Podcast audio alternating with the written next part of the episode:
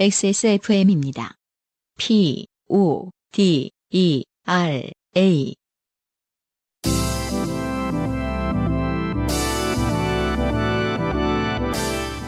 요즘은 팟캐스트 시대.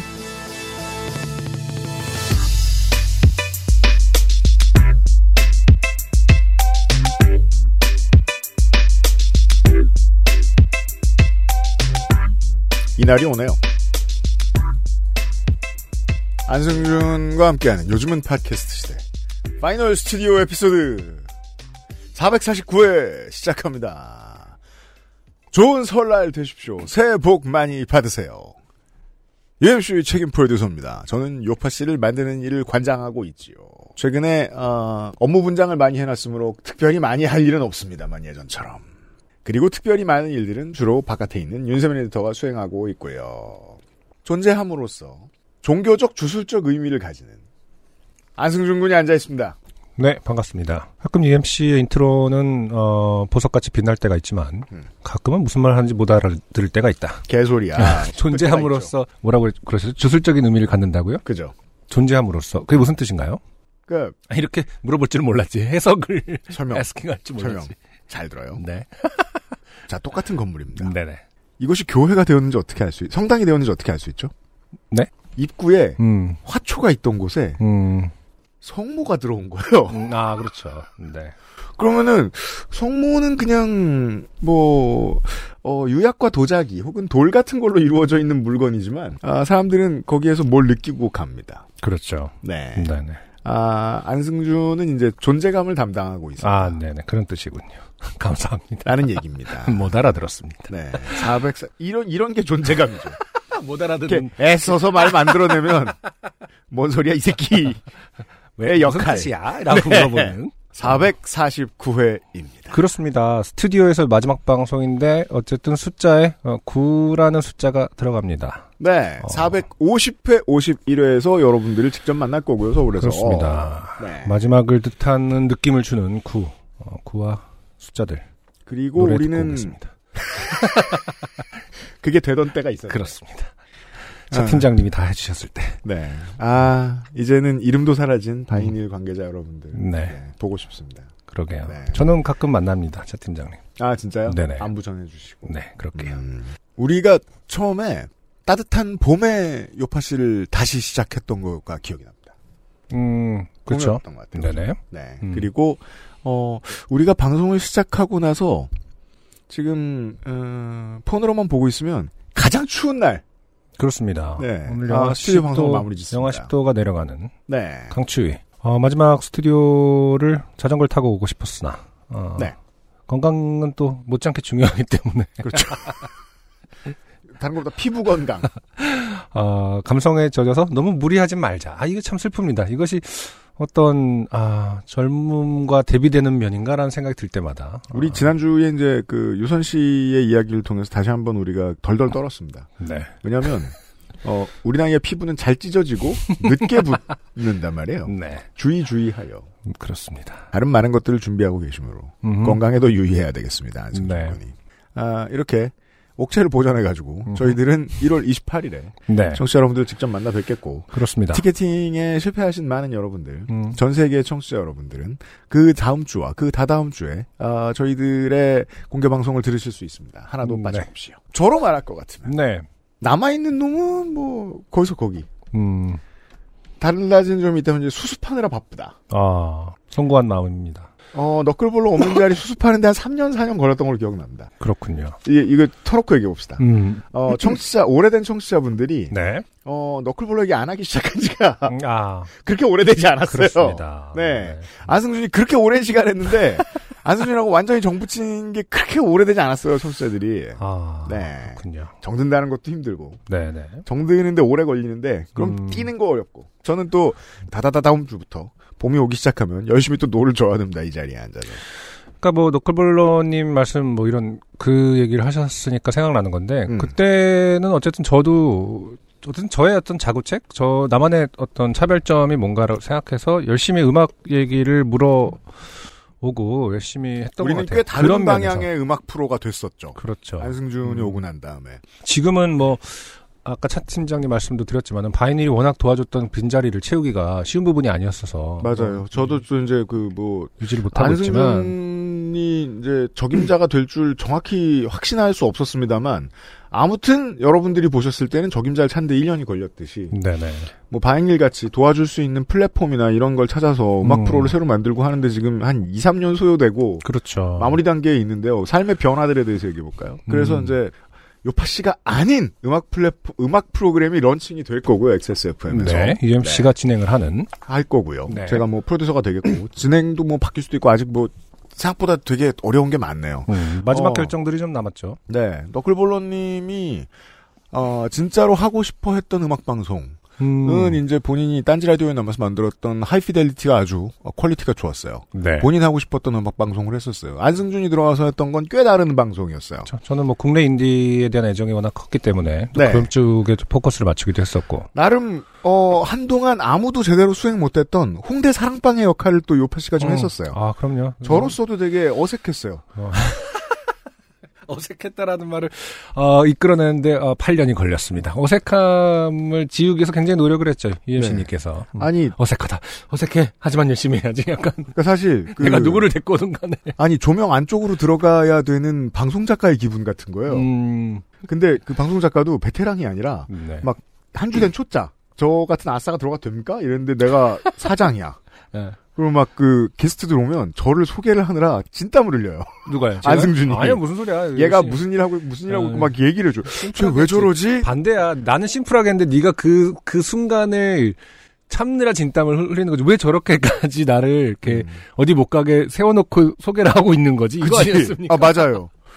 그 저는 심플하게 칭찬해주고 심플하게 소개했습니다. 제 입장에서는 얘가 보기보다 또 아닌 놈이 아닙니다라는 걸 최선을 다해 알려주는 것이 이제 한 달에 한 번 있었어요. 그래서 그 피- 필요 이상으로 긴 소개를 아. 되게 많은 뮤지션들이 받으시고 음, 그렇습니다. 뭐 소개를 저는 진행자인 네, 척했지만 소개를 늘 어, 저 성심성의껏 한 건 사실입니다. 근데 이제 UMC 입장에서는 어, 굉장히 불편한 자리였을 거라는 것도 어, 굉장히 나중에 알았습니다. 실제로는 이제 안승준과 이제 화기애애하게 대화를 나누고 음흠. 어 저는 아무렇지도 않은 척하는 것이 아, 그러니까요. 우리의 로스트 스테이션. 근데 그 참 어 올 때마다 나중에는 다 기대가 됐어요. 이번에 맞아요. 이 양반들은 아. 어떠려나. 제가 뭐 요파 씨 많은 어떤 빚을 지고 갑니다만은 그 중에서 또, 또 가장 큰 것 중에 하나가 네, 뮤지, 뮤지션을 모실 수 있는 음. 어떤 위치가 됐었다는 거. 네, 음. 좋은 플랫폼이 있었고 컨텐츠가 있으니까 어, 오시는 와주시는 분들께서도 음. 어, 흔쾌히 다 와주실 수 있는 그런 환경 속에서 제가 일을 했다는 게 굉장히 자랑스럽게 생각하고 예 뿌듯합니다. 회사 다니는 이제 어른들끼리 그런 얘기 해요. 바꿀 수 없는 자리는 없다. 네. 라고 말하는데 약간 어폐가 있는 게 이게 안승준 군이 아닌 다른 사람이랑 했을 때 로스트 스테이션은 달랐을 거고 네. 아 모든 요파씨가 다 다를 거예요. 음 네. 그렇습니다. 네. 감사합니다. 아무튼 와주셨던 어, 마지막 스튜디오 방송이긴 하지만 어, 음. 아닙니다. 어, 마지막 얘기는 뭐 공개 방송에서 또 감사. 예, 감사를 드려도 될 것 같고요. 아무튼 네. 와주신 기분 냈네요, 네, 또. 뮤지션들 소리라고. 생각이 어, 스쳐가네요. 맞아요. 와주셨던 많은 분들이. 네. 어 대부분 즐거웠습니다. 우리는 서로 그거에 대해서 얘기를 나눈 적은 단언컨대 한 번도 없습니다. 어떤 회차가 제일 힘들었다 이런 얘기를 하진 않았지만 네. 어, 이런 것이야말로 어, 말하지 않아도 아는 신기하다. 어, 몇 개가 어, 알아. 있어요.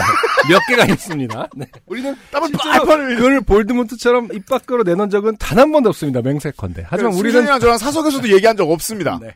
그런 거 있잖아요. 하나, 둘, 셋, 뭐 짬뽕 이런 것처럼 얘기하면은 틀릴 수 없을 것입니다. 네, 아무튼 대부분 모두 즐거운 추억이 될 겁니다. 그렇습니다. 네. 저희는 아카이브를 제가 사비가 남아 있는 한 절대 버리지 않을 테니까. 찾아 들어봐 주세요. 네. 예, 역주행 많이 해주시는 청취자 여러분들을 감사합니다. 그리고 빨리 따라오세요. 우리 지금 인사하고 있지 않습니까? 요즘은 팟캐스트 시대 449번째 23년 설날 주간입니다. 자, 살다 보면 당연히 좋게 될 일은 생깁니다. 그럼요. 아무리 민족의 명절 설이라 하더라도요. 네. 인생이 고달픈 세계인의 한국어 친구 최장수 한국어 음악 예능 팟캐스트. 요즘은 팟캐스트 시대가 당신의 이야기를 기다립니다. 꾸준히 기다립니다. 이제는 다음 후임자. 진행, 아, 후임자분과 진행할 때는 음악은 여기선 빼겠네요. 설명문에서는. 음악은 이제 따로 런칭을 하게 될 테니까. 와. 그렇겠네요. 그렇죠? 아무튼 얘기 아닌데. 네, 요 한 줄에 이 한 단어 뺄 걸 생각하고 있었어요, 계속. 그러니까요. 예. 자, 어, 당신 혹은 당신 주변의 어떤 이야기라도 좋습니다. 진한 인생 경험 이야기를 적어서 요즘은 팟캐스트 시대의 이메일 xsfm25 골뱅이 gmail.com 조땜이 묻어나는 편지 담당자 앞으로 사연을 보내주시면 저희가 모두 읽고 방송에 소개되는 사연을 주신 분들께는 커피 비노에서 더치커피, 주식회사 빅그린에서 빅그린 anti hair loss 샴푸를 TNS에서 요즘 치약을, 정치발전소에서 마키아벨리 편지 3개월권을 꾸루꾸루에서 꾸루꾸루 요파시 선물 에디션을, 큐비엔에서 보내드리는 실키 어린 콜라겐 1개월분을 XSFM이 직접 보내드리는 XSFM 관여로 티셔츠를 선물로 보내드립니다. 요즘은 팟캐스트 시대는 완벽 비건 맛집 비오는 나의 숲 밀키트, 진짜 리뷰가 있는 쇼핑몰 로맨틱스.co.kr, 커피보다 편안한 커피 비로 더치커피, 피부의 해답을 찾다 더마 코스메틱 앤서 나인틴이 도와주고 있습니다. XSFM입니다. 진심이야. 난 전에 먹은 파스타가 그렇게 훌륭했던 이유가 삼채 뿌리와 semi-dried 토마토라는 걸 알고 있어. 그런데 집에서 그걸 어떻게 만들지? 마트에서 3kg을 사와서 2.9kg을 버려가면서? 하지만 비 오는 날의 숲이 우리 집에 있다면 어떨까요? 완전히 신선한 식재료를 10분 만에 쉽게 내 손으로. 돈이 있어도 찾기 어려운 이 고급스러운 맛. 액세스몰의 첫 번째 밀키트. 완벽 비건 맛집. 비 오는 날의 숲을 만나보세요. 음? 근데 비건이 뭐죠?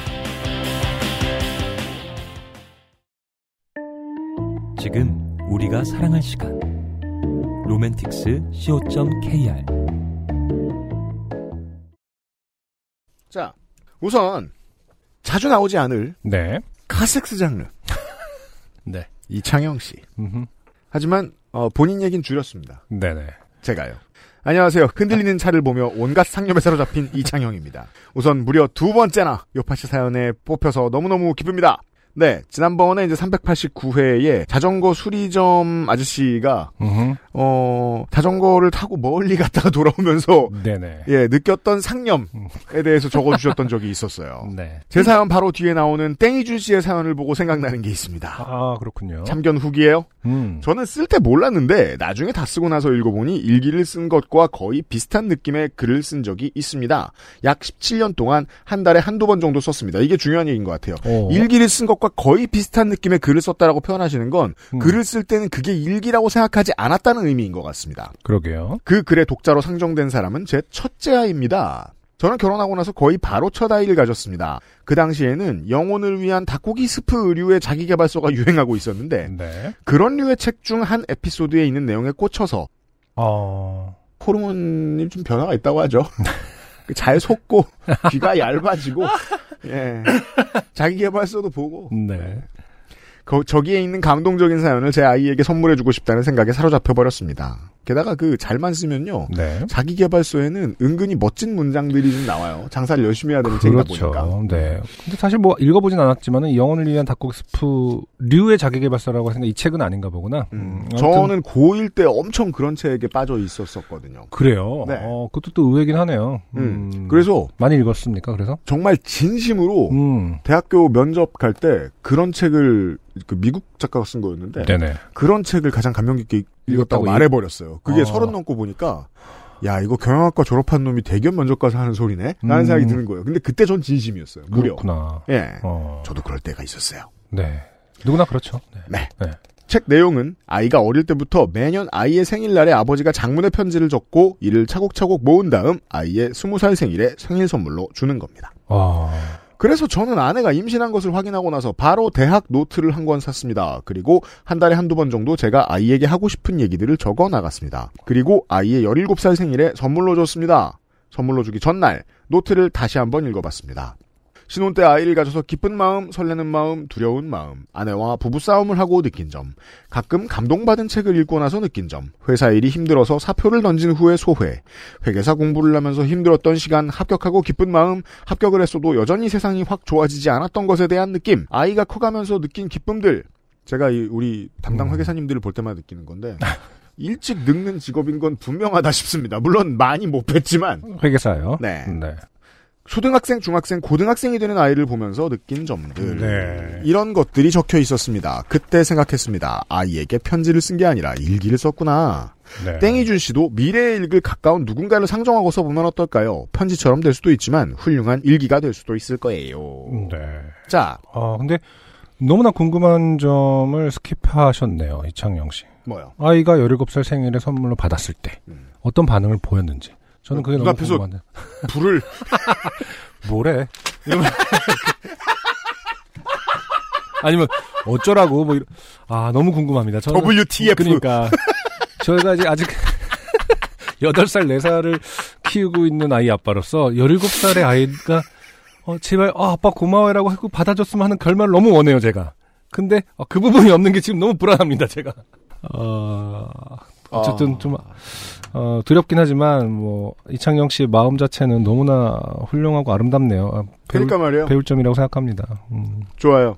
아이는 자. 어떻게 반응했는지 모르지만. 이 어드바이스를 받으신 네. 땡이준 씨가 지난주에 후기를 보내주셨습니다. 보내주셨군요. UMC님이 말씀하신 나라는 독자의 순간 찌릿하고 정신적으로 소름이 돋는 느낌이 들었습니다. 음. 일기의 독자라는 개념을 생각해 본 적이 없고 다만 제가 일기 쓰는 시간을 나 자신과의 시간이라고 표현하거든요. 네. 기록 속에 나와 기록하는 날을 구분하고 있다고까지는 생각 못했지만 설명하기 좀 애매한데 분명 분리하고 바라보는 시점이 있어서요. 네네. 일기는 아니지만 완벽히 프라이빗한 글은 쓸 필요가 없지 않나 하셨다는 말씀에 인터넷에 글을 쓰는 것에 대해 고민했던 게 떠올랐습니다. 음흠. 예전에 블로그가 활성화되기 전에는 나무로 만들고 보드를 깔아서 그렇죠. 제작과 웹 posting이 귀찮아진 뒤에는 블로그로 이사하며 가끔씩 썼는데요. 음. 내가 무슨 작가도 아니고 도대체 자기 만족으로 쓰는 글을 왜 공개된 공간에 올리는지 제 자신이 이해가 안 되는 거예요. 네.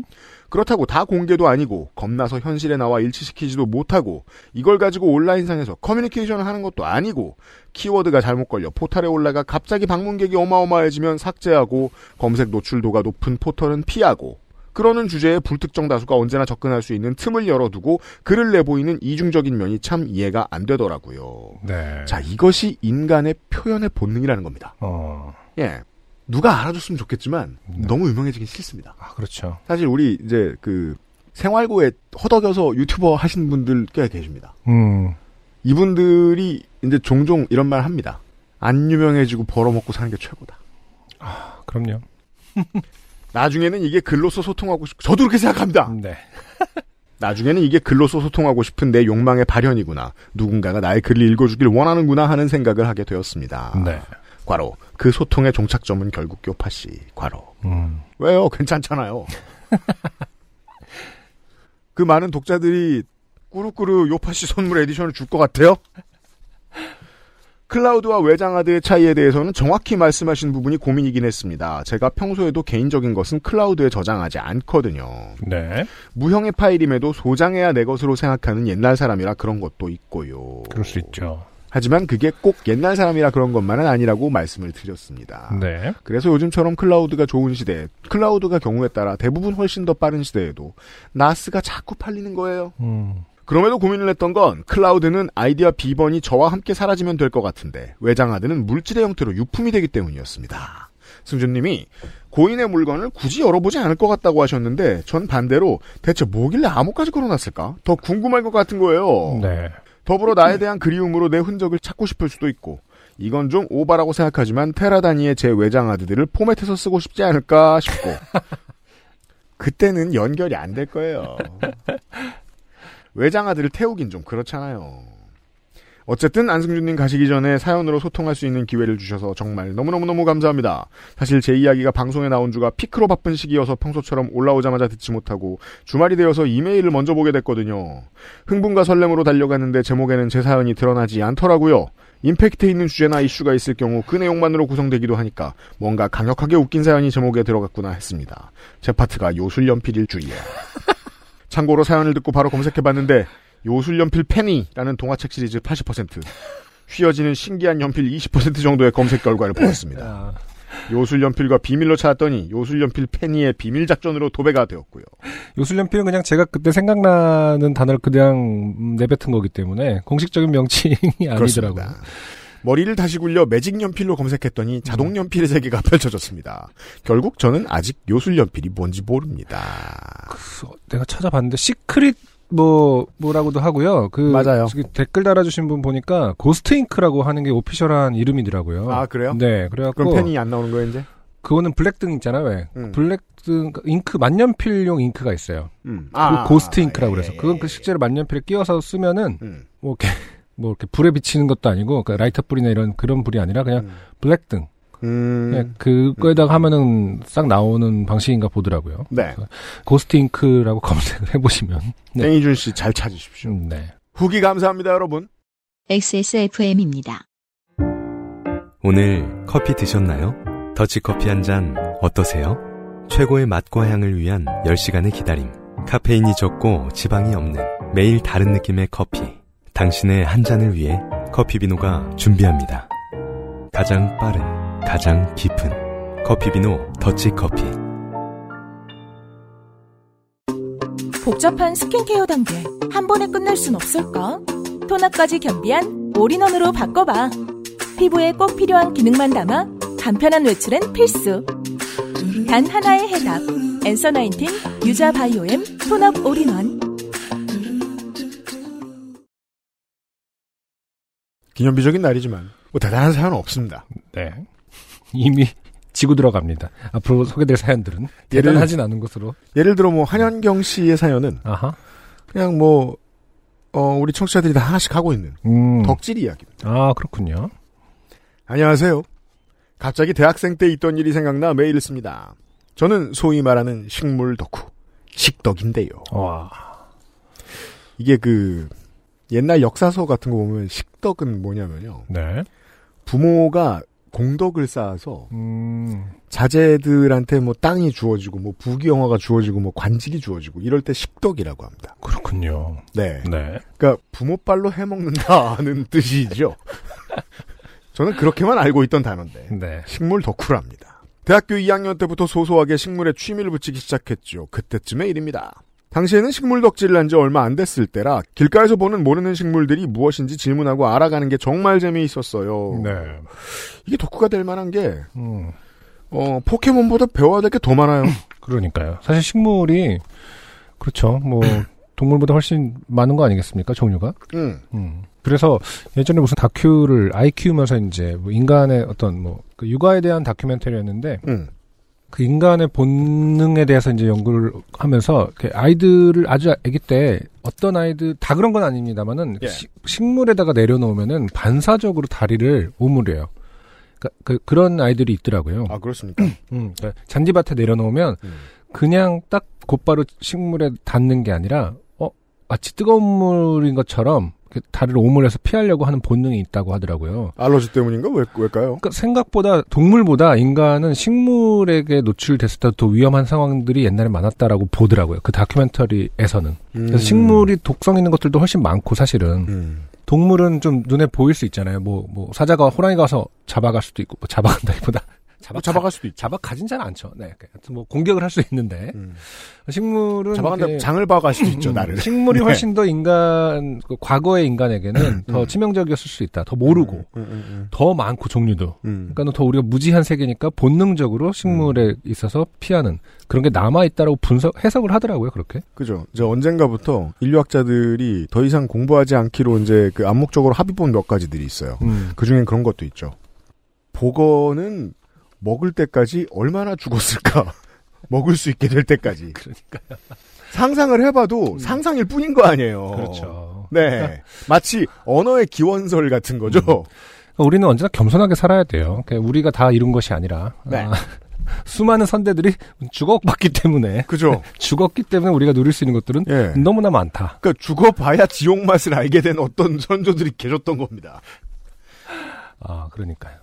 아, 한영경 씨의 사연도 위험한 식물 얘기예요. 음. 식물 사진을 올리면 고수분들이 몇 초 만에 바로 댓글에 답해주는 모야모라는 앱도 따로 있었고요. 뭐야 아. 어, 귀엽네요. 저는 주로 그 앱과 트위터 식물 계정을 많이 이용했는데요. 아 이럴 땐 트위터가 도움이 되겠습니다. 네. 이럴 땐 어느 날 집에 오는데 바로 옆 빌라 화단에 모르는 키가 큰 풀이 있는 거예요. 키도 무지하게 크고 신기하게 생겨서 바로 사진을 찍었죠. 자 지금 사진을 저희가 보고 있습니다. 네. 신기하게 생겼고 예뻐요. 음흠. 꽃이 펴 있진 않았는데 씨방이 굉장히 통통하고 튼튼하게 생겼더라고요. 그죠? 네. 또 그 맨들맨들해 가지고 음흠. 아, 이 시방은 그 마치 그 오토바이 기름통 같이 음, 느껴지기도 합니다. 그렇죠. 네. 딱히 제 취향인 식물은 아니었어서 이름을 물을 생각은 없었고 신기한 풀을 찾았다고 트위터에 올렸는데 바로 특친 분이 멘션을 단 겁니다. 이거 마약 양귀비예요. 어허. 라고요. 네. 모르고 보면 딱 그런 느낌이죠. 네. 통통하고 튼튼하게 생겼고 내 취향이 아니다. 정확한 표현입니다. 기분이 나빠요. 이렇게 딱 보면. 어, 그렇네요. 지금 사진을 저희가 첨부된 사진을 보고 있습니다만. 네. 음, 근데 저희가 흔히 아는 관상용 양귀비는 키도 좀 작고 줄기도 부드러워 보이잖아요. 네. 그렇죠. 그래서 관상용 양귀비와 마약용 양귀비를 지금 같이 짜러 올려주셨습니다. 음, 맞아요. 어, 관상용 양귀비는 확실히 시방이 좀 부드러워 보입니다. 음, 네. 그냥 뭐, 그, 삶기 전에 미더덕 정도의 느낌인데, 음, 네. 얘는 엄청 빵빵합니다. 음, 마약이 들어있는 건. 그 양귀비의 생김새만 알고 있었어서 바로 검색을 해보니 관상용과 마약용의 생김새가 완전히 다르더라고요. 네. 비교용 뉴스 사진을 첨부하는데 제가 찍은 사진의 모습이 딱 아래와 같았어요. 저 통통한 씨방이 다시 보니 너무 무섭게 느껴지더군요. 당시 트윗은 오래되어 남아있지 않은 게 아쉽습니다. 어, 아무튼 놀란 저는 늦은 시간이었지만 일단 경찰서에 옆집 바다에 마약 양귀비가 있어요. 이건 이제 범인의 입장에서는 어. 스니치라고 부르죠. 꼰질러? 라고 신고했고. 화다네. 그쵸? 네. 다음날 아침 7시쯤에 나와보니 그 양귀비만 덩그러니 뽑혀 있더군요. 어, 그렇군요. 빠르게 대처했습니다. 그게 이제 그 용의자를 같이 잡아갔는지 네. 아니면 용의자가 한영경 씨를 태핑하고 있다가 음, 아 드디어 부는구만 자꾸 쳐다보더니 이러면서 이제 그 증거를 없애놓은 것인지 아, 알수 없습니다만 음. 사실 신고하고 너무 무서웠거든요 마약이라니 근데 냄새라도 못 맡아볼 걸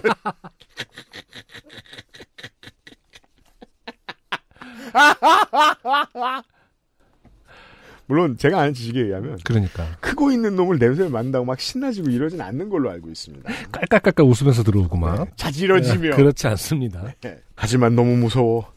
너무 큰 범죄를 나만 알고 있는 것 같은 공포, 두려움, 죄책감, 기타 등등. 아무튼 그런 고민들이 무색하게 밤사이에 경찰분이 오셔서 조용히 뽑아간 것 같았어요.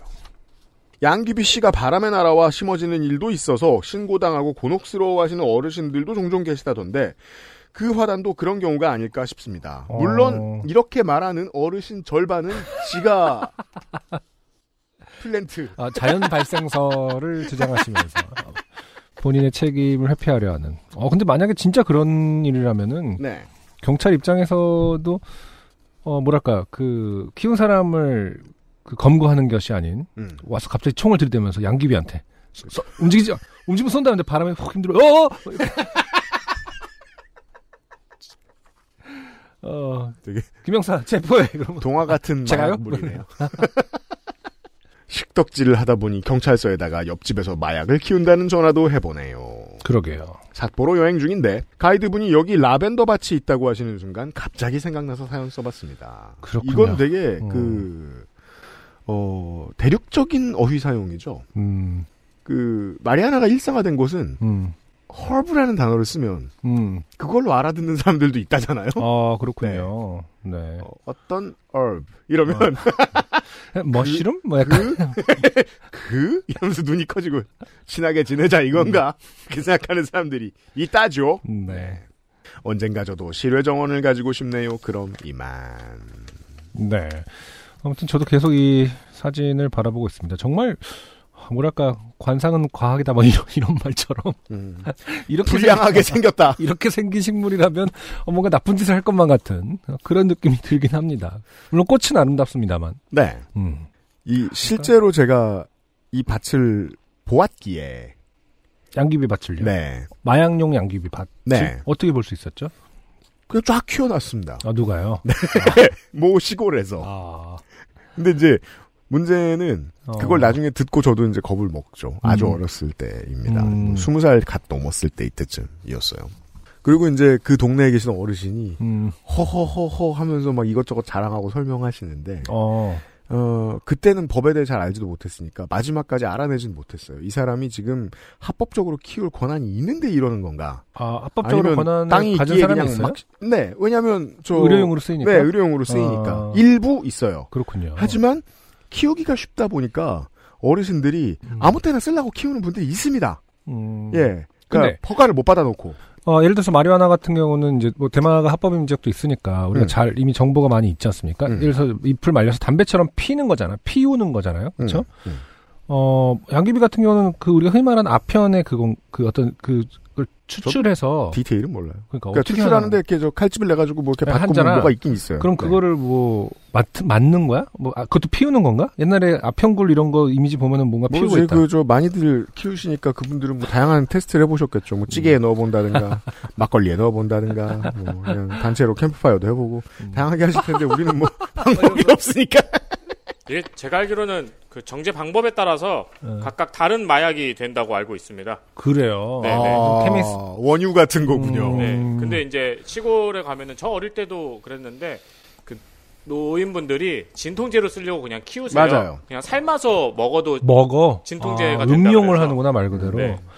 어. 근데 이제 그러다가 뭐 사실 다양하게 머리를 굴리고 더 즐거워지고 그러다가 이제 잡혀 들어가고 실명하시는 일 많고 막 그래요. 예. 그래요. 이게 왜냐면은 전통적으로 우리나라에서 그 마약류 관련 이제 관리법 위반하는 사범들 중에 음, 양귀비와 관련된 것들은 6, 70대가 많이 잡혀요. 그렇군요. 예. 환각 성분이 들어있는 버섯도 있잖아요. 매직 머쉬름이라고 그래서. 뭐 그렇대요. 네, 그러니까 음. 그런 것도 그러니까 사실은 마약이라는 게 물론 뭐 어떤 면에서 주의해야 되지만 언제나 자연 안에 있어 왔던 거잖아요, 사실은. 그런가 봐요. 음, 그것도 참 신기한 일입니다. 네. 아마 고양이 나라에서는 이제 어르신들이 캣닙을 키우는 음. 고양이들이 맨날 붙잡히겠죠. 네. 어디에나 있고 음. 조심하세요. 누가 누구를 잡을지는 고민입니다. 아, 그, 그, 뭐랄까. 경찰들도 같이 뒹굴다가 그러니까요. 냥 이러면서 이렇게 발라당 할 텐데 어떻게 잡을 수 있을지. 용병 개를 고용해야죠. 하연경 씨 고맙습니다. XSFM입니다. 성인용품? 관심은 있는데 아는 것도 없고 사용감은 또 어떨지도 모르고. 근데 괜찮은 판매 사이트는 어떻게 찾아? 구경이라도 해보고 싶은데 검색도 안 되고 음, 배너 광고 누르기 싫게 생겼어. 로맨틱스 co.kr 에디터의 신뢰가는 리뷰 거부감 없는 디자인의 성인샵 찾고 있는 모든 건 여기 다 있을 거야 즐겁게 과감하게 로맨틱스 co.kr 손님들은 이제 우리 집을 맛집으로 기억합니다 액세스몰에서 비 오는 날의 숲을 만나보세요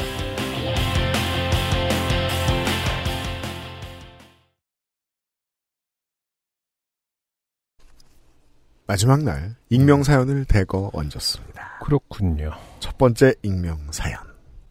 안녕하세요. 방금 좋게 됐어요. 기념을 기념으로 씁니다.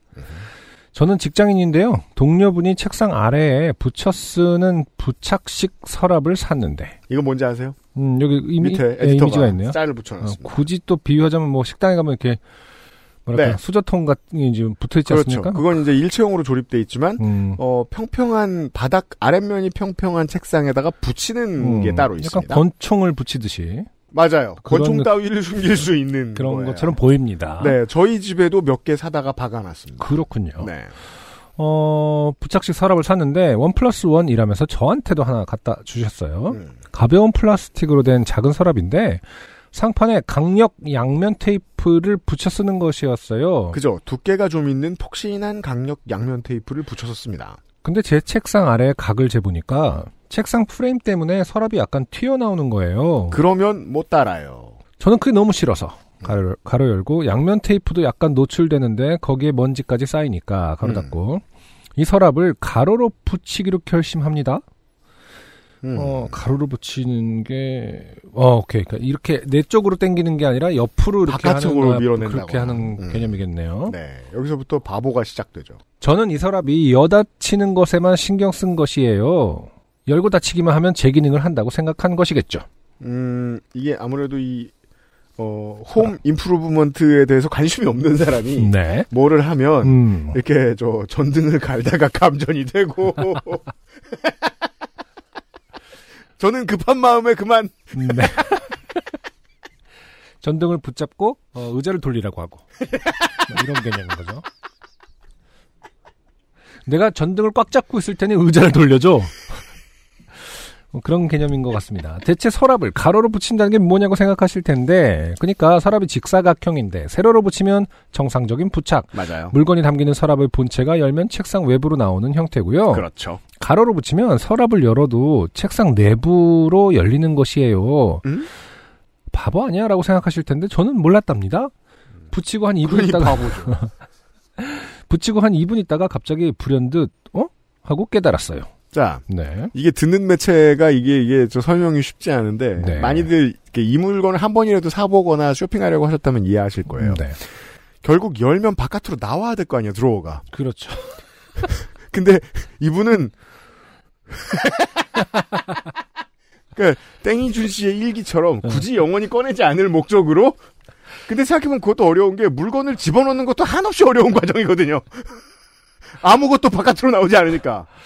아, 이거야말로 와 진짜 인생의 어떤 딜레마. 딜레마를 잘 표현한 네. 아, 어떤 현대 예술 이네요. 네. 아, 무언가를 넣어놓고 꺼내 쓰기 위해서 서랍을 음. 열어- 예, 만들었지만 만 서랍을 어, 네. 꺼냈을 수 없게 붙여버린 이 상황에 대해서 여는 게 싫어서 꺼낼 수 없게 만들었다. 네. 이걸 보통 정치라고 하죠. 야 온갖 비유가 다 될 수 있고 네. 어. 합의를 이루는 과정에서 멍청한 답안이 도출되곤 합니다. 아까 여러분 그런 걸 뒤, 뒷상의 변기 샘 같은 개념인 거죠. 그러니까 이걸 놓고 거기다 의미를 붙이면은 어, 음. 예술이 되는 아, 바로 현대미술의 어떤 현주소를 보고 계십니다. 팝아트. 음, 팝아트 혹은 모던 뭐 포스트 모더니즘 뭐 이제 이런 부착식 음. 그저 위에 붙이는 서랍 가장 많이 실수하는 게 음. 그러니까 떨어지게 엉성하게 붙이는 것도 있지만 가장 큰 실수가 안쪽으로 깊이 파놓는 거예요. 그렇죠. 그러면 여는 범위가 줄어들거든요. 그렇습니다. 물건 훨씬 적게 집어넣게 돼 있어요. 그래서 제 책상 위 유일한 뾰족한 것 꼬리빗으로 떼어내려 했지만 역부족이었고요. 꼬리빗은 아주 허약한 물건들 그러니까요. 중 하나입니다. 네. 아무것 아무 그러니까 뭐 머리를 빗는 거 말고 아무 일도 할 수 없습니다. 보통. 꼬리빗의 뾰족한 부분은 그냥 가르마를 이렇게 그 나눌 때 쓰는 거잖아요. 보통 이렇게 그 긴 부분으로 그렇죠? 거기로 그렇죠. 지금 찔렀다는 건데 강철 머리카락이 아닌 이상 그 정도로 할 수 있거든요. 어, 떼어내려 했지만 역부족이었고요. 하필 옆자리 남자 직원분이랑 전혀 친하지 않아 민망해서 중도 포기했습니다. 어, 이 역시 앞뒤가 맞지 않습니다. 네. 어, 어차피 그 잘 만든 물건이었다면 충분히 잘 붙는 양면 테이프였다면 네. 어, 등치가 더 큰 사람이 온다고 도움이 크게 되지 않습니다. 음, 아니, 이, 이 남자 직원분한테 도움을 청하려고 했다라는 뜻보다는 네. 그냥 별로 안 친한 사람이 옆에 있으니까 뭔가 헛짓거리를 하는 걸 보여주고 싶지 않았다. 뭐 이런 아, 뜻인 것 그것도. 가능하군요. 네. 네, 그러니까 더 멍청하고 싶었으나 체면을 생각해서 덜 멍청하기로 하였다. 앞에 굿도 해보고 다양한 걸 해보고 싶었으나 안 친한 사람이라서 비누칠도 해보고 뭐 이런 거 있잖아요. 네. 오일도 발라보고. 아, 출근하자마자여서 그런지 왜 이런 짓을 했는지 믿어지지가 않습니다. 어, 내가 이렇게까지 바보는 아닌데. 저는 정말 깊이 점점점. 공감하는 게 네. 꼭 멍청한 짓 해놓고 멍청이가 하는 생각이 이거예요. 어. 믿을 수가 없다. 아니 어떻게 이럴 수가 옛날에 바지 안 입고 오신 분이 똑같은 말씀 아, 하셨죠. 그죠. 그죠? 아니 이럴 수가.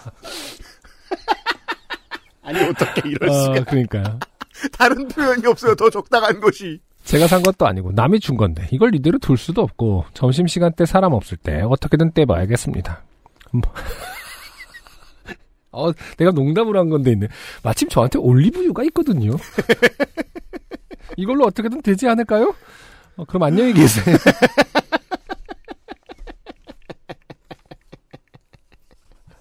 아, 왜 직장에 일단 올리브유가 있는 걸까요? 어, oil pulling을 하시나? 음, 직장 서랍에 올리브유가 있나 봅니다. 아무튼 올리브유를 바른답니다. 이분은 아, 그렇습니다. 큰일입니다. 그러니까 인류가 되게 다양한 음, 스티커 없애는 방법을 개발하려 애썼지만 네. 어, 왕도는 없습니다. 리무버가 이- 저- 언제나 working하는 건 아닌가 보죠? 있어요. 있죠, 있죠. 예. 근데 다만 어, 스티커를 떼어내 깔끔하게 떼어내주는 1원칙은 음, 노력입니다. 이게 고생. 아 이거면 노력 없이 할 수 있겠지라고 생각한 모든 이들이 아, 만사를 더럽게 만들어요.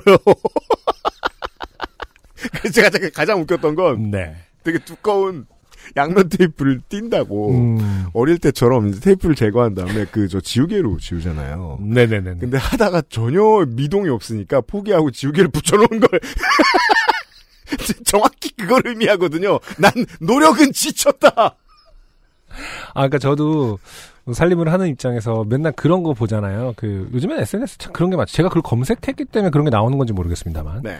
뭐 인별 같은 데서도 이렇게 보면은 그 욕실 청소 특히 뭐, 뭐 음. 기름때 청소 이런 거 음. 진짜 영상 편집으로 뿌려만 놓으면은 샥 흘러나가면 완전히 그냥 다 씻겨 내려가는 것처럼 굴잖아요. 정말 그런 거라면 네.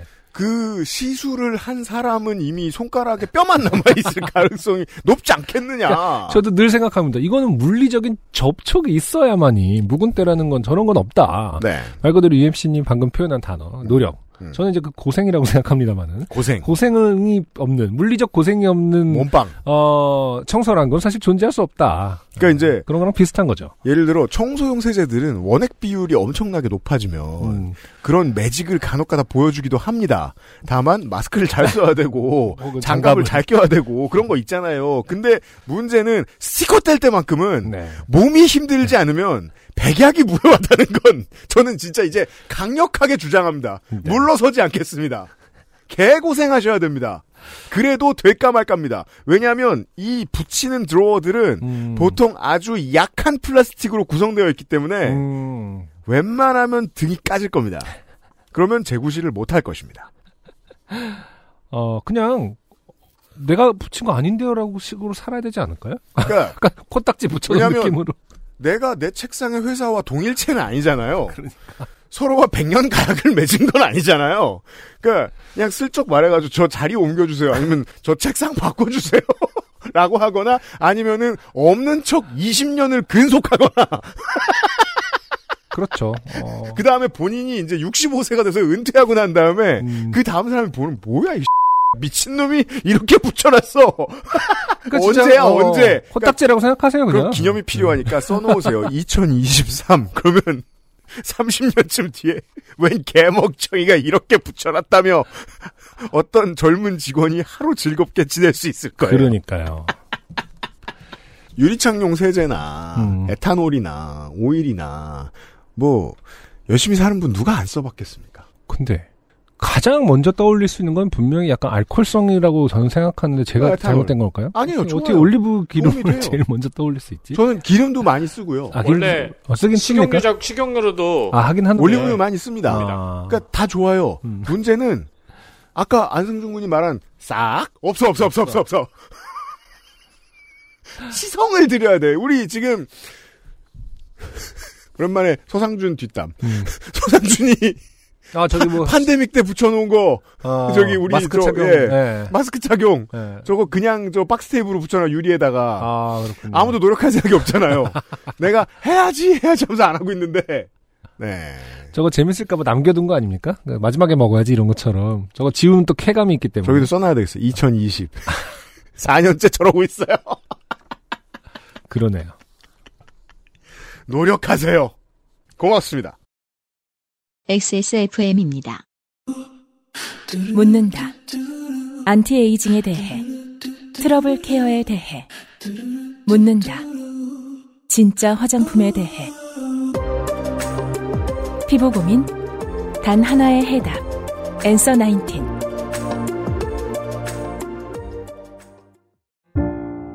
오늘은 인도네시아 만델링 어떠세요?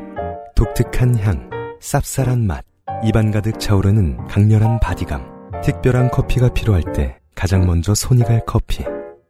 가장 빠른, 가장 깊은 커피 비노 인도네시아 만델링. 이분은 본인이 이제 익명을 해야 될지 모르겠다라고 네. 말씀을 하셨는데, 음, 어, 의사가 의사 노, 의학노동하다 생긴 일을 나불댈 거면 그렇죠. 익명을 해드려야죠. 어, 해야죠. 보시겠습니다. 안녕하세요, 유형, 안녕, 에디터님, 민정수석님. 사연을 써야지 써야지 하고 미루고 있다가 안승준님 소식을 듣고 부랴부랴 써보냅니다. 사연이 뽑히지 않더라도 두 분 다 계실 때 보내야 해서 두서없이 써보냅니다. 저는 지방 작은 의원의 의사입니다. 코로나 2차 예방접종을 하던 시기니까 작년의 일이네요. 코로나 예방접종은 외국인들도 많이 맞았습니다. 그럼요. 네. 네. 왜냐면 주로 이제 이민 1세대는 다 직업이 있거든요. 그렇죠. 네, 돌아다녀야 되고 많이 맞아야 됩니다. 우리 동네에 이렇게나 많은 외국인이 있었는지 깜짝 놀랐습니다. 이게 그 의학 노동자들의 핸디캡인데요. 네. 밖에 안 나가요. 음, 점심 때 빼고는. 네. 예. 동네 물정을 모릅니다. 음.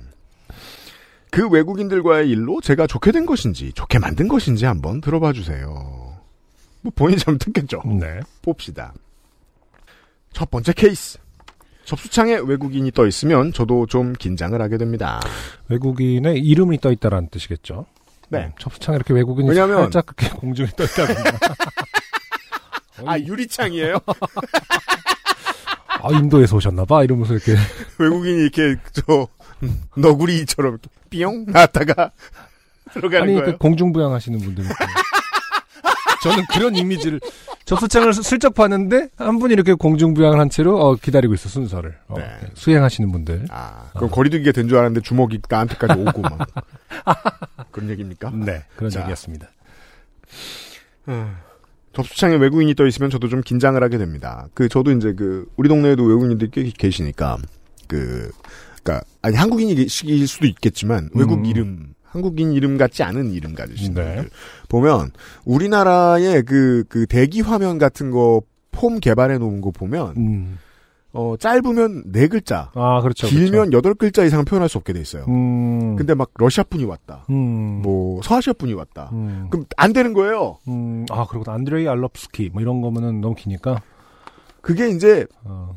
기계에는 적응을 못하고 의사 선생님이 적응 못하지만 간호사 선생님만 적응해 있죠. 음. 자주 보니까 아, 그- 잘 읽어요. 아, 예, 맞아요. 알아듣게 잘 읽으세요. 맞아요. 네, 제 영어가 통할지 아, 망했죠. 외국에 나가면 국어가 한 개다 이런 마인드. 발음이 이상하게 나와서 못 알아들으시면 어떨, 어쩔지 아예 영어가 안 통하면 어쩔지 아 그 걱정도 하시는군요. 음. 제발 보호자랑 같이 오셨으면 같은 생각이 꼬리를 물고 일어납니다. 긴장되니까요. 네. 저는 어떻게든 의사소통을 해야 되는 직업이니까요. 아, 그러니까요. 네. 그게 그래서 같은 언어권, 같은 문화권 안에 의사를 국가가 키워야 되는 이유죠. 네. 네. 그날 라틴계 이름의 환자분이 2차 예방접종을 하러 오셨습니다. 라틴계 이름. 존이나 제인 같은 이름은 그나마 영어가 되겠거니 싶어 마음이 놓이는데 이런 이국적인 이름은 좀 불안해. 왜일까요? 음. 헤수스? 어. 그건 Jesus잖아요. 어. 앙헬? 아, 그건 angel이. 그냥 라틴계 같은 이름 뭐 있니? 후안, 훌리오. 음, 네. 그렇죠. 어. 들어오시는 걸 보니 다행히 필리핀 쪽 분이신 것 같더라고요. 네. 아, 그래도 필리핀은 영어를 쓰니 괜찮겠구나. 자, 이게 무슨 말? 음. 어, 그, 퍼시픽, 사우스 아시아 모든 지역에서 네. 영어를 많이 쓰는 건 떨렁 거기. 싱가포르, 홍콩. 끝인데. 네. 네, 그렇죠. 딱 음. 끝인데. 네. 아무튼 들이대 봅니다. 네. 영 상식이 없지만 음. 의사는 일을 해야 돼요. 저. 안녕하세요. 환자 1. Hello. 저. 속마음. 아, 영어로 해야 되나? 저. Hello. Are you here for vaccination? This is your second time, right? 환자 1. 블라블라 블라블라. 네. 블라블라 블라블라 블라블라. 저. 속마음. 에? 영어 같은데 못 알아듣겠네. 간호사 선생님께 혹시 보호자분 같이 오셨냐고 물어보니 혼자 오셨다더라고요. 환자분은 계속 뭐라 하시는데 엄밖에 못 알아듣겠더라고요. 음. 영어 같은데? 한동안 서로 안 통하는 말로 의사소통하려 애쓰다가 접종해야 되나? 그냥 접종해야 하나라고 써 네, 있습니다. 그냥 접종해야 하나? 1차도 우리나라에서 맞았는데 어떻게 했지? 보호자는 왜 같이 안 왔지? 여행자인가? 점점 패닉이 오더라고요. 어, 그렇군요. 이렇게 어, 의사소통이 문제가 생기면 한국이 아무리 엉성해도 음. 어 해당 언어 관련해서 이제 보건소에서 케어할 수 있는 범위가 생각보다 넓은 지역들이 많습니다. 네. 예. 그래서 아무 말로 저 우리나라 말 못하세요? 환자 1. 할 수 있어요. 저. 예? 어 저번에 백신 맞고 괜찮으셨어요? 환자 1. 네, 괜찮았어요. 아프지 않았어요. 그 후 smooth하게 백신 접종 시행 후 퇴실하셨습니다. 어. 발음도 단어도 문법도 한두 해 우리나라에 계셨던 것 같지 않은 언어 구사. 왜 여지껏 영어로? 저한테 음. 대체 왜? 영어보다 한국어가 더 능통한데 왜? 한동안 멍하니 있었습니다. 그분은 대체 왜 그러셨을까요? 어허. 이런 장난은 가끔 쳐보고 싶습니다. 다른 의도를 알지 아, 못하겠으니까. 근데 지금 이 익명의 사연자분이 지금 음. 처음에 이제 안녕하세요라고 했다고 했죠. 응, 그리고 환자는 hello라고 대답했습니다. 응. 어. 그러고 나서는 이제 의사분이 hello, are you, are you here for 어, vaccination이라고 했고요. 응. 어, 그러니까 그다음에는- 어, 그쵸. 그 다음에 이제 또 환자가 blah blah blah 했단 말입니다. 못 음. 알아듣는. 이게 이제 동남아시아의 다른 국가들도 그렇지만 알아듣지 못합니다. 왜냐하면 우리는 다른 나라 모르는 국 어, 모르는 언어와 모르는 언어가 섞여 있는 언어를 들은다고 해서 두 개 언어가 섞여 있구나라고 알지 못하니까. 근데 어 따갈로그를 처음 들을 때는 네. 영어가 어디 섞여 있는지 한 10분만 들으면 알 수 있거든요. 음, 그거였을 가능성이 좀 있겠습니다. 그쵸? 표준 타갈로그를 어, 쓰는 사람들도 네. 영어를 너무 많이 섞으니까 듣고 있으면 음, 야 타갈로그를 배우는 건 되게 어렵겠구나라는 생각이 듭니다. 그렇죠. 예. 근데 어쨌든 뭐 그분은 도대체 왜 그러셨을까요라고 끝나기에는 참 뭐랄까 자연스러운 flow처럼 느껴지는데요. 왜냐면 뭐 영어를 물어보셨잖아요. 의사분께서도. 그것도 그렇고요. 네. 그 근데 다만 이제 어. 이 의사 양반께서 궁금해하는 건 처음에 왜 hello야? 아 hello. 그 다음엔 왜 또 자기 쉬운 글쎄요. 언어야? 근데 저는 제 기준으로 생각할 수밖에 없어요. 음. 이런 거로 놀러 먹는 게 꽤 재밌습니다. 저는 그걸 코리아타운에서 느꼈죠. 그렇군요. 한국말 안 하고 입 닫고. 있으면 음. 아 너한테 계속 영어로 당신한테. 서빙해 주십니다. 그렇죠. 그 마지막에 감사합니다 한 번 날려주고 나가는 것도 한 번쯤은 재밌습니다. 음. 여러 번 하는 건 좋지 않은 것 같아요. 네. 두 번째 케이스. 이 케이스가 제가 사연을 쓰게 된 이유입니다. 그날도 백신 접종 중이었습니다. 두 명이 연달아 접수를 하셨더라고요. 한 분은 이제니 같은 전형적인 교포 이름이었고 네. 대, 대표적인 우리 세대의 교포 연예인 이름이죠. 그렇긴 하지만 네. 이지은이가 전형적인 교포 이름이라고 어, 어, 판단하는 아, 이 오래된 편견. 음. 아, 이게 다음 다음이 더 웃깁니다. 그냥 의학 노동자라 순박한 것 같지 않고 네네. 어 그냥 펴- 그냥 절대적으로 멍청한 분이실 수도 있겠다라고 상상해 봅니다. 한 분은 데이빗 카퍼필드 같은 완전 영어 이름이었습니다.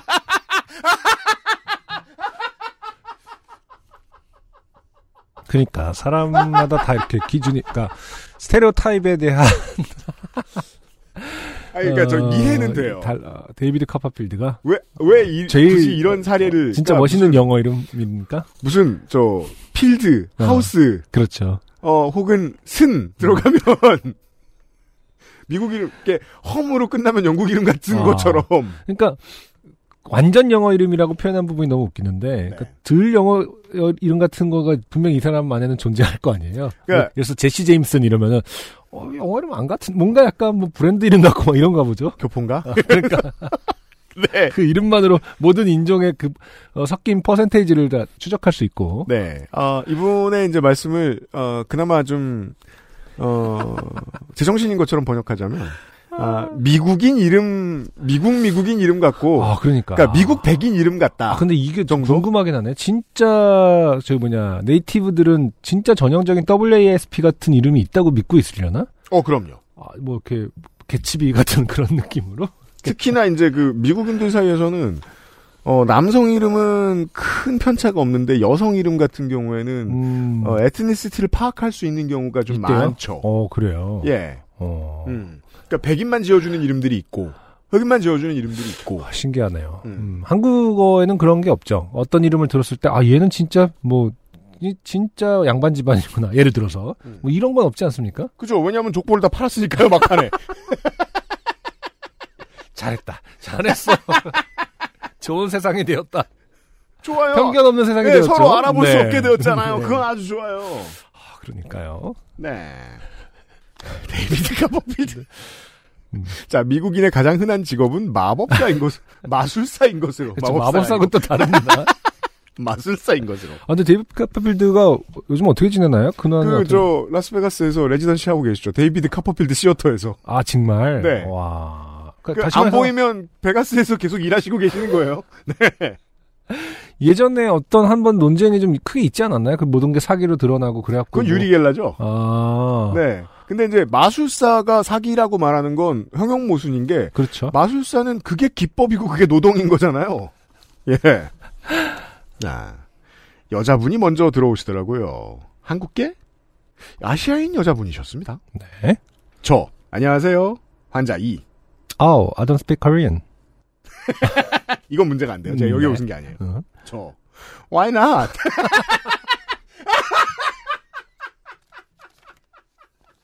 아, 좋네요. 어, 여기 뭐라고 나, 어, 왜냐면 나는 덤해스 거다 이 새끼야.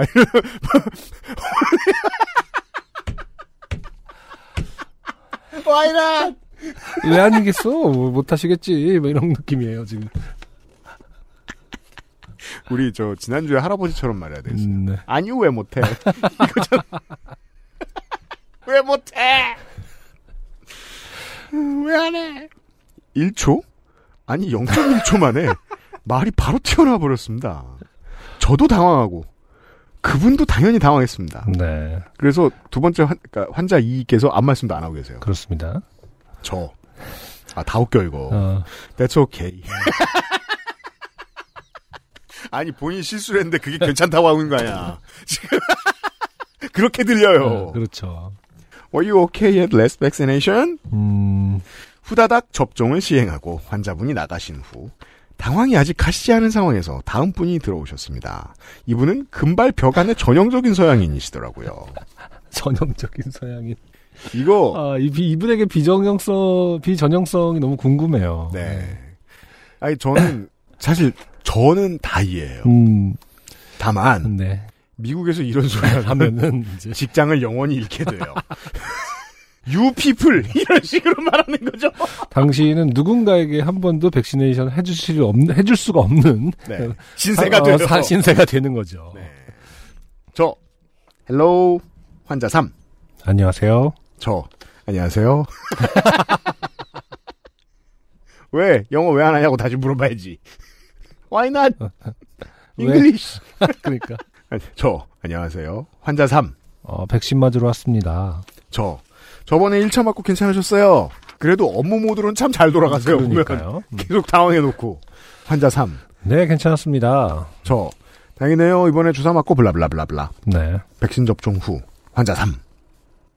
감사합니다. 저. 네, 안녕히 가세요. 근데 한국어를 정말 잘하시네요. 환자 3. 아니요. 아직 많이 부족합니다. 하하하. 자, 이 말도 네. 미국 가서 하면 다시는 백신 먹지 마요. 그 정도까지는 아니지 않을까? 이 아, 말은? 그러니까 이건 대표적으로 어. 뒤집어서 얘기하면 이거잖아요. Your English is Better. getting better잖아요. 어.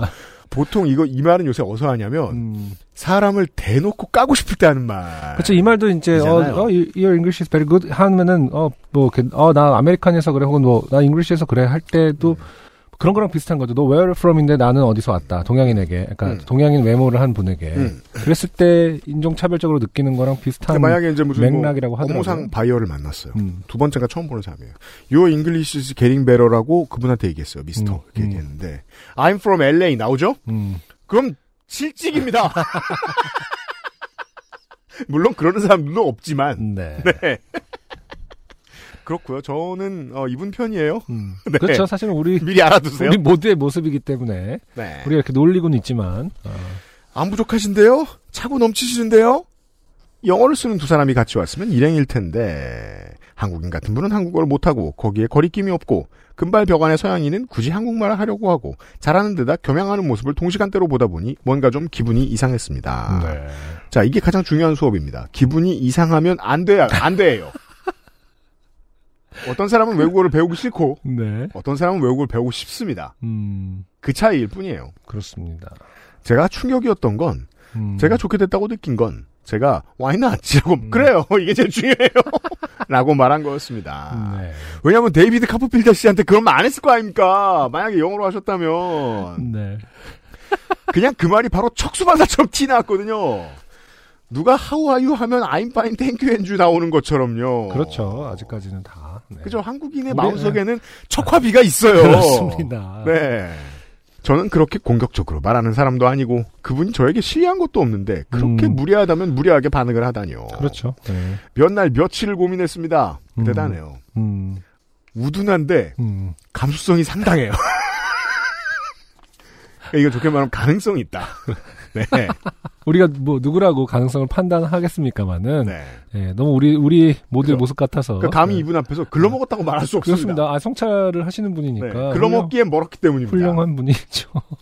몇 날 며칠을 고민했습니다. 도대체 왜 그랬을까? 네. 내가 나쁜 놈이 돼버린 걸까? 그러다 문득 답이 나왔습니다. 안녕 유영. 그렇습니다. 음. 답은 당신들이었습니다. 아남 요파시에서 네. 자 붙어봅시다. 네. 요파시에서 외국인들 영어 해주면 안 된다. 버릇 나빠진다고. 불편한 게 있어야 바뀐다고. 한국에 왔으면 한국어를 그래도 하는 척이라도 해야지. 그럼 안 된다고 영어로 답해주지 말라고 그러셨잖아요. 어, 우리가 이런 적이 있어요? 제가 말한 적 있을 거예요. 아 그래요. 자 어. 전제가 있어요. 음, 음. 친해지고. 친해지고. 아 그렇죠. 네. 네. 그러니까 처음 만남에서 사회의 매운맛을 당신이 보여줄 필요는 없잖아요. 아 아, 안 끝났어요. 네. 전 분명히 들었습니다. 저는 들은 대로 배운 대로 시키신 대로 말했을 뿐입니다. 그래서 안영이 계실 때 꼭 사연을 써야겠다고 생각했습니다.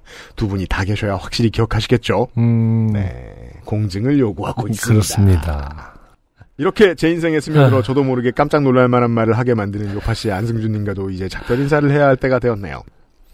어, 아주 이상적인 작별 인사는 아니에요. 하지만 고마워요. 네. 사실 처음 너클볼러님에서 안승준님으로 바뀌셨을 때 상당 기간은 아쉬웠습니다. 그렇군요. 네. 그러니까 굳이 이렇게 뱉는 성격이 있잖아요. 이거 봐요. Why not? 어, 괜찮아요. 캐릭터가 안 바뀌기 때문에 음흠. 조금씩 수정하시면 돼요. 네. 네. 그리고 또 의사는 결국 어, public service의 정점에 있는 직업이기 때문에 그렇죠. 언젠간 착해질 거예요. 그렇게 믿습니다.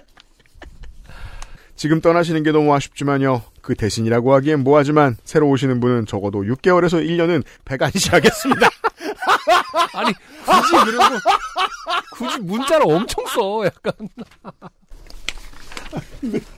저는 이 말이 너무 웃겨서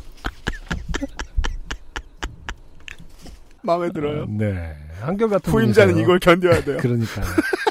아, 누구나 생각하지만, 아유, 그래도라고 생각하는 부분을 정확히 아, 성문화하는 그런 능력이 있으신 분이에요.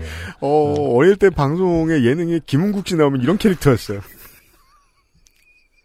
그렇죠. 굳이 저 말을? 그러니까. 너 왜 안 왔어라고 말하는 게 그냥 이렇게 재밌는 밈으로 회자됐지만, 그냥 자기가 물어보고 싶으면, 그거 왜안 왔지라고 생각하면 물어보는 성격이기 때문에 그런 네. 거거든요. 어, 우리 네. 의사 선생님 평상시에 네. 이렇게 으아 하는 버릇 없으신지 모르겠어. 아, 벽 아니. 눈동자가 파랗다고 하면 되는데. 아 한국인 같아요. 아 한국인 같아서. 우크라 대학을 나온 줄 알고.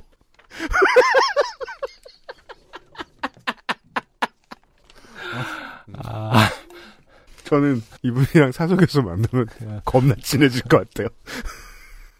이분이 절 싫어하시지 않으시면. 그러니까요. 어. 엄청 친해지지만, 남들한테 소개해주고 싶지 않은. 그죠. 푼수죠. 음. 우리나라 말은 참 다양해서 표현할 수 있는 어, 그, 어, 말들이 많잖아. 이런 분들의 성격을. 네. 음, 네. 푼수. 그래. 약간 우리 그런 말을 많이 썼었죠. 음. 어, 푼수기가 있다. 네. 네. 그쵸. 이게 이제 어떠냐. 음. 지금 많이 괴로워하셨잖아요. 네. 왜냐면, 이게 그 상담이, 어, 치료에 되게 중요한 영역이잖아요. 음. 의사에게 있어서. 네, 네. 그러면 가장 중요한 본 업무란 말이에요. 거기서 실수를 했으니까. 음. 계속 자책하게 되잖아요. 네. 그러셨으니까, 당분간 이런 실수 안 하실 거예요. 당분간. 왜냐면 캐릭터는 안 바뀌기 때문에, 한 5에서 10년 후에 한 번쯤 더 나오지 않겠느냐. 왜냐하면 지금 지역의 인구 구성이 그러면 앞으로 더 많은 국적, 더 많은 민족 구성의 환자들을 상대하셔야 될 거란 말이에요. 예. 근데 이게 어, 정말 의미가 있습니다. 저기 저희 요파 씨가 이제 스튜디오에서 마지막 녹음인데 네. 어, 스튜디오에서 읽는 마지막 사연자가 네. 어, 이런 똥멍청이다. 정말 굉장히 상징적인 분이 어, 선택되셨고 어, 아. 누군가가 어, 나중에 30년 후에 네. 요파시 청취자들은 어땠어? 라고 생각할 때는 네. 아, 마지막 사연. 딱, 어, 마지막, 마지막 사연, 스튜디오 사연. 어, 떤 수준이냐면 449의 세 번째 어, 아. 의사 양반. 안 부족하신데요? 아, 차고 넘치시는데요? 해놓고서, 어, 몇날 며칠을 고민하는 네. 어떤 그런 뭐 인간적인 모습들. 그렇죠. 아, 엉망진창이지만 성찰을 하려고 하는 네. 그런 모습으로 기억하겠습니다. 좋아요. 공개 방송에서 작별 인사하고 싶었지만 제가 티켓팅이 너무 늦어 불가능할 것 같네요. 음, 아 진심으로 아쉬워요. 네. 타작을 했어야 되는데 항상 건강하시고 하시는 모든 일 잘 되시길 빕니다. 좋은 방송 해주시고 웃음 주셔서 감사합니다. 두서없는 사연 이만 줄입니다. 안녕히 계세요. 감사합니다. 네. 마지막으로 당부드리고 싶은 말씀은 어, 음. 굳이 다음 후임자를 배관시 하실 필요는 없을 것 같아요.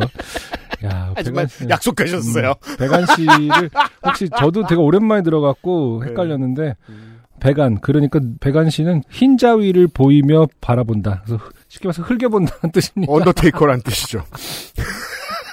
상대방을 무시하거나 업신여기는 행동 또는 눈빛을 말한다. 그래서 야 흰백 눈한 볼씨 배관 씨. 배관 씨 하지 어. 마시기를 네. 어, 당부드리면서 지금 어 트레이닝 한다고 이 방송을 계속 듣고 있을 우리 후임자에게 네. 네, 심심한 위로를 배관시할 것이다. 이분을 제 이분을 포함한 많은 분들이 어, 후임자분에게 당부드리고 싶습니다. 이런 분들도 이런 분들을 배관시하세요. 서로 계속 흘겨보면서 그냥 평행선을 그어. 왜냐하면 시간이 해결해주게 되어 있거든. 그게 몇 년이 걸릴지는 모르지만 오늘의 마지막 사연이었습니다. 그렇습니다.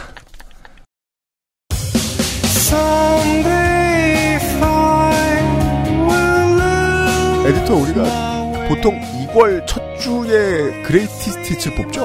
네. 그죠? 근데 그때그때 약간 사정이 다, 다- 사정에 따라 달라지긴 합니다. 그죠? 그래서 이제 보통의 타임테이블대로라면 안승준 군하고 저하고 어 2023년의 첫 번째 greatest hits를 뽑고 끝내겠네요. 아 그러네요.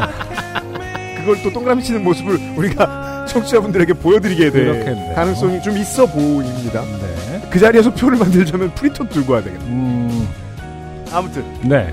이 일은요 마지막 날까지 음, 즐겁게 건강에 좋아요.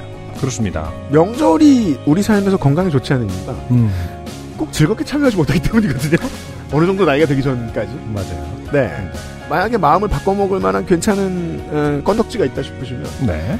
명절을 즐겁게 보내보실 시도를 하셨길 바랍니다. 네. 어려우신 분들도 많죠. 음. 어, 즐겁게 보내시고 즐겁게 일하시다가 다음 주에 다시 만나요. 네. 네, 다음 주 공개 방송에서 뵙도록 하겠습니다. 그렇습니다. 449번째 평소처럼 열심히 했습니다. 요즘은 팟캐스트 시대였습니다. 안승준과 윤시 윤세민이 였습니다. 고마워요 여러분. 감사합니다. XSFM입니다. P U T E R A.